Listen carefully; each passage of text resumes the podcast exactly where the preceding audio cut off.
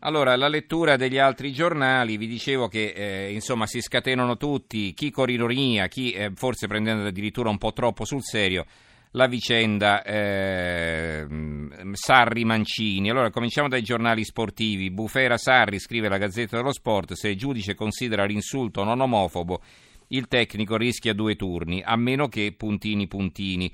Un verdetto soft si baserebbe sul fatto che manca la discriminazione perché Mancini non è gay, tesi, tesi che, la, che, lascia molti dubbi, solo Tavecchio potrebbe appellarsi, Allegri non entro nel merito, ma noi dobbiamo dare l'esempio. Il Corriere dello Sport, eh, Sarri due giornate, Mancini non ci sta, oggi lo stop, l'allenatore dell'Inter offese troppe persone medita un lungo silenzio, il tecnico del Napoli si riscusa. E qui vediamo il primo commento di Stefano Barigelli, ma l'agogna è sempre ingiusta. L'agogna contro chi? L'agogna contro Sarri, secondo Barigelli. Sarri ha sbagliato, il Napoli è un grande club a livello internazionale, bla bla bla. e poi dice il tecnico sarà sanzionato, però si è scusato. Insomma, Mancini dovrebbe chiudere la storia perché si è riscusato anche per una seconda volta, quindi invece di insistere secondo il Corriere dello Sport. Secondo tutto sport, a Sarri due turni in Coppa Italia, ma che bufera. Mancini torna in Premier League, certe parole causano tragedie. Quindi addirittura si parla di Mancini che lascia l'Italia, secondo tutto sport. E veniamo ai commenti degli altri quotidiani. La stampa, Massimo Gramellini, il Corsarri nero. Il macio in tuta Sarri che dà del finocchio a collega Mancini per eccesso di shampoo e ostentazioni di cashmere in luogo pubblico, immagino, viene difeso dai bastian contrari da chi pensa che i panni sporchi si lavano in famiglia e non si lavano fa- è meglio perché la puzza la fa l'uomo vero. Eh, anche Mancini la pensava così un tempo, poi è andata ad allenare in Inghilterra e ha visto che un altro mondo è possibile. Invece molti di noi, a giorni alterni archio, sono convinto che lo stadio sia uno sfogatoio dove è legittimo ciò che altrove è vietato, un ruttodromo in cui il maschio italico libera gli istinti più turpi per poi tornare rigenerato alla vita civile. Se sta sugli spalti deve poter tirare fumogene, ricattare presidenti, insultare arbitri, minacciare di morti i propri giocatori e augurarsi quella degli avversari. Se invece sta in campo deve poter provocare, simulare attingere agli stereotipi sul mestiere della sorella dei rivali e sulla loro scarsa virilità. Per tutti vale una sola regola, l'omertà. Chi come Gasperini fa i nomi degli ultraviolenti o chi rende pubblica una frase omofoba come Mancini è chiamato quasi a scusarsi per aver rotto il patto. Questo è il calcio da noi e per noi, ma allora smettiamo di lamentarci per gli stadi vuoti e il clima di guerra incombente. Se vogliamo le famiglie e il pubblico del rugby, bisognerà rassegnarsi a compiere uno scatto nella scala evolutiva. Non serve indossare il cashmere, signor Sarri, basta smettere di considerare la buona educazione e l'autocontrollo una debolezza o direbbe lei roba da froci. Il mattino apre così, eh, bufera su Sarri, critiche a Mancini. Ulivieri dell'asso allenatori e Berlusconi sono cose che devono finire in campo. E vedete il mattino il giornale di Napoli prende, eh, sia pure velatamente, in tutti gli articoli che compaiono in prima pagina, prende le difese dell'allenatore. Intervistano il sindaco eh, di eh, San Giorgio Cremano, eh, il primo sindaco gay dichiarato della provincia di Napoli, eh, un certo Giorgio Zinno. Che cosa dice? Le frasi di Sarri sono da stigmatizzare, ma non è omofobo, ha sbagliato e ha chiesto scusa. Poi ci sono due commenti a fronte. Eh, il primo perché Maurizio che ha sbagliato merita rispetto e il secondo perché Roberto che ci marcia fa vergogna. Quindi il primo ho ragione io e il secondo hai torto tu questi due titoli tradotti. Allora, il primo è di Francesco De Luca, la premessa è doverosa e scontata, Sarri ha sbagliato, mai avrebbe dovuto dare del frocio a Mancini nei convulsi minuti finali della partita di Coppa Italia persa con l'Inter, anche per errori dell'allenatore azzurro, e mai avrebbe dovuto minimizzare negli spogliatoi dicendo che le cose di campo devono rimanere sul campo perché questo non può esistere ed è condiviso ed essere condiviso, però deve essere valutato il contesto dell'episodio avvenuto a 5 minuti dalla fine di una sfida tesissima con una spiccata rivalità tra le due squadre in cui si può perdere il controllo. Sarri ha chiesto scusa non per tatticismo ma perché sinceramente pentito. L'articolo di Marco Ciriello invece, perché Roberto che ci marcia fa vergogna, che cosa dice? Ciriello, poi arriva Roberto Mancini, bianco in faccia, labbra tremanti, eh, la faccia non intonata al flulare, scarica la sua accusa, racconta le offese ricevute e diventa un paladino dell'Occidente, dell'Occidente politically correct fuori dal campo inverte le parti, il suo essere conservatore nei moduli di gioco e avanguardia senza pallone coi microfoni, ma è un blef. Appare come un Giordano Bruno del calcio, trascina dalla sua parte giornalisti senza né macchia né paura, fedeli al perbenismo interessato, ma è una manovra sterile, una, par- una parata plastica su un tiro non insidioso, tutto sport sposta l'asse della solidarietà da Parigi a Torino approfittando per farci il titolo Siamo tutti mancini. Il quotidiano nazionale, il giorno nazione Resto del Carlino, una foto a centro pagina e due pagine all'interno, la 14 e la 15, calcetti, questo è il titolo della foto in cui si vedono Mancini e Sarri litigare. Accusa omofobe di Sarri, Mancini ne fa un caso. Il Roma, altro giornale di Napoli, siamo tutti Sarri. Napoli si schiera in difesa del tecnico azzurro che replica le accuse di razzismo. Sì, ho sbagliato, ma non sono omofobo. Il giornale mette a fianco due commenti. Vittorio Feltri, Sarri, il mister rosso, ma solo di vergogna. In quest'Italia ipocrita e perbenista che affetta da atteggiamenti politicamente corretti, ogni tanto i progressisti fanno la pipì fuori dal vaso e rivelano la loro autentica natura volgare, identica a quella dei populisti, come vengono etichettati coloro che stanno col centrodestra, magari con la Lega, plebea per antonomasia e perfino omofoba. Dall'altra parte Mancio, il piangina che non sa duellare di Giuseppe De Bellis. Cosa scrive De Bellis? E quindi Sarri ha sbagliato. Chi può dire il contrario? L'ha ammesso lui di fatto quando è andato a scusarsi con Mancini. Ci sta pure che l'allenatore dell'Inter le scuse non le accetti, non è né un obbligo né un'ovvietà. È più onesto non parlarsi più più che far finta di niente. Però la questione Mancini è un'altra e rispondere all'insulto denunciando l'avversario in tv, perché fa un po' scolaro che si rivolge alla maestra. Il tempo, mai dire gay, Italia paralizzata sulle parolacce nel dopo partita fra i tecnici di Napoli e Inter, non si parla d'altro in Parlamento, sui social, in tv, spopolano gli ipocriti dell'omofobia. Moralisti un tanto al chilo eh, di Carlo Antonio Solimene, dopo aver passato una giornata a scorrere l'elenco di chi avrebbe cacciato Maurizio Sari dal mondo del calcio e perché no anche dall'Italia e dalla Nato, confessiamo che il primo istinto, ma anche il secondo, il terzo e il quarto, sarebbe quello di assolvere l'allenatore del Napoli.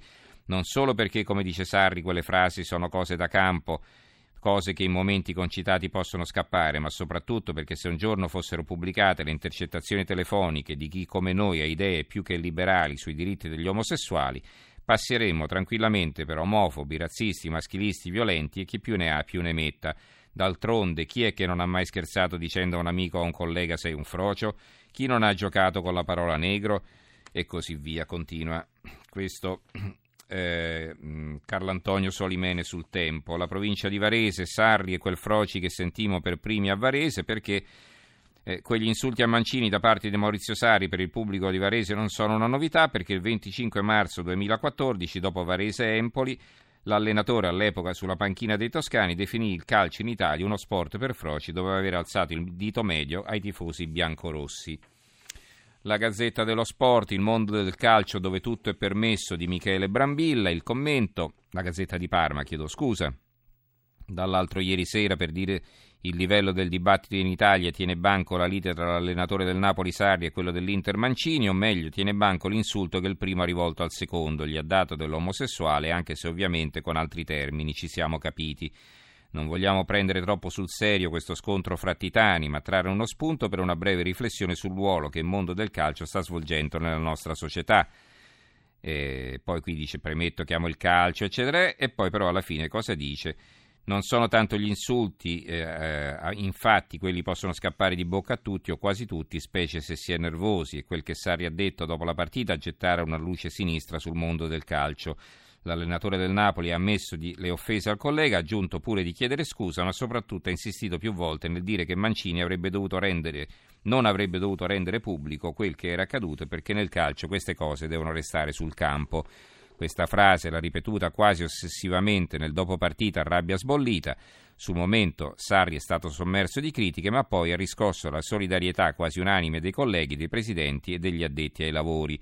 E il motivo è semplice, Sarri ha dato voce a quello che nel mondo del calcio è una sorta di totem ideologico. Certe cose noi le possiamo fare, ma che non si dica in giro. Sembrava si ripetesse un codice d'onore, o meglio d'omertà, che nessuno deve violare. La Gazzetta del Mezzogiorno, parole grosse, Sarri rischia e eh, Francesco Costantini commenta meglio Zidane e Materazzi che si davano una testata, ma almeno era una cosa sotto gli occhi di tutti e non così velenosa, almeno questo sottintende il corsivista. Eh, la nuova Sardegna, povero calcio dominato dall'ipocrisia di Stefano Tamburini. Purtroppo c'è qualcosa molto peggio di quell'offesa omofoba volata a bordo campo di un allenatore all'altro nei minuti finali di una sfida calcistica di Coppa Italia ed è rappresentata dal vero di ipocrisia che l'ammanta in qualche modo la protegge come concetto neanche troppo inedito che nel calcio queste cose ci stanno. L'Unione Sarda, Enrico, eh, Enrico Pilia, lite e omofobia, un calcio malato tra ignoranza e furbizie. Eh, eh, vediamo cosa scrive, ci meritiamo diatribe da paese alla deriva, ci meritiamo nel 2016 che un personaggio pubblico, l'allenatore del Napoli, urli finocchio a un suo collega in diretta tv e l'altro, perfido come qualche nostro compagno di scuola che non dimenticheremo mai, lo va a spifferare ai giornalisti, indignato. E Finocchio fa ancora notizia nel XXI secolo, in un'italietta ipocrita dove si amplifica con straordinaria abilità una lite da torneo amatoriale per minare la serenità di chi ti sta davanti in classifica. Sari allo stesso aplombo del vicepresidente del Mama Suddas dopo un pranzo di matrimonio a luglio, ecco perché la sua uscita omofoba, volgare e di bassissimo profilo non stupisce. Alla fine di una partita che nessuno voleva giocare, dopo aver preso due sberle dall'Inter davanti al suo pubblico, Sarri sbrocca e si scaglia contro Roberto Malcini, colpevole di avere i riflessi di luce sui lunghi capelli, la sciarpa di cashmere presa a Londra, il cappotto sagomato e la simpatia di un pezzo di vetro fra le dita dei piedi. Frocio gli grida Sarri proprio nel giorno in cui Mancini si separa dalla moglie annesso a segno di mantenimento. E insomma, vedete che ci sono tanti commenti, eh, dai froci ai finocchi il calcio fa progressi, è il titolo del commento del centro di Pescara, la fulbata politi- politicamente corretta di Mancini, scrive libero sul libero Luca Telese e poi eh, ancora Sarri a gamba tesa, la, la frase omofoba non ammette scuse, è il manifesto eh, l'unità omofobo o solo offensivo con l'attenuante dell'adrenalina, il dilemma del giudice che deve punire Sarri dopo le, dif- le offese a Mancini. Va bene, lasciamo da parte questo argomento e chiudiamo in maniera più eh, tranquilla con altri due eh, commenti che spero di ritrovare al volo perché non abbiamo molto tempo. Ecco, uno è qui sul foglio. Famiglie vi odiamo, che pena l'Italia che non vuole i bimbi al ristorante ma accetta i cani ovunque. Scrive Camillo Langone. Famiglie, vi odiamo, gli italiani sono diventati tutti gidiani, anche quelli, e saranno la stragrande maggioranza, che André Gide non l'hanno mai nemmeno sentito nominare. Famiglie, vi odio, focolari chiusi, porte serrate, geloso possesso della felicità, scriveva lo scrittore francese nei nutrimenti terrestri. I tempi sono cambiati, i secoli sono passati, l'Europa sta morendo di sterilità e un dandy inizio millennio come me, che seguendo la tradizione le famiglie le detesta, quando legge che il ristorante romano la fraschetta del pesce vieta l'ingresso ai bambini, viene colto dallo sconforto.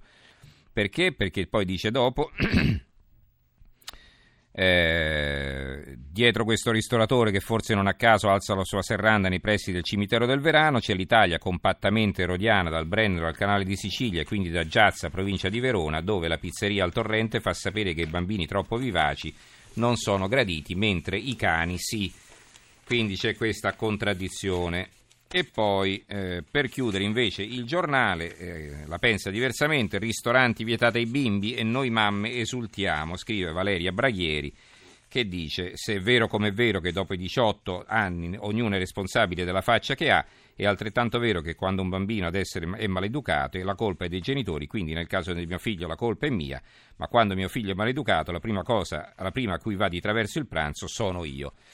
Va bene, ci possiamo fermare. Ringrazio eh, in regia Gianni Grimaldi, Emiliano Trocini che ha curato la parte tecnica, in redazione Giorgia Allegretti, Carmelo Lazzaro e Giovanni Sperandeo. Ricordo che potete scriverci all'indirizzo di posta elettronica tra poco in edicola chiocciolarai.it che se invece volete scaricare le nostre trasmissioni o riascoltare il sito è tra poco in edicola.rai.it. Linea al giornale radio a Monica Giunchiglia, noi ci risentiamo domani sera. Grazie e buonanotte.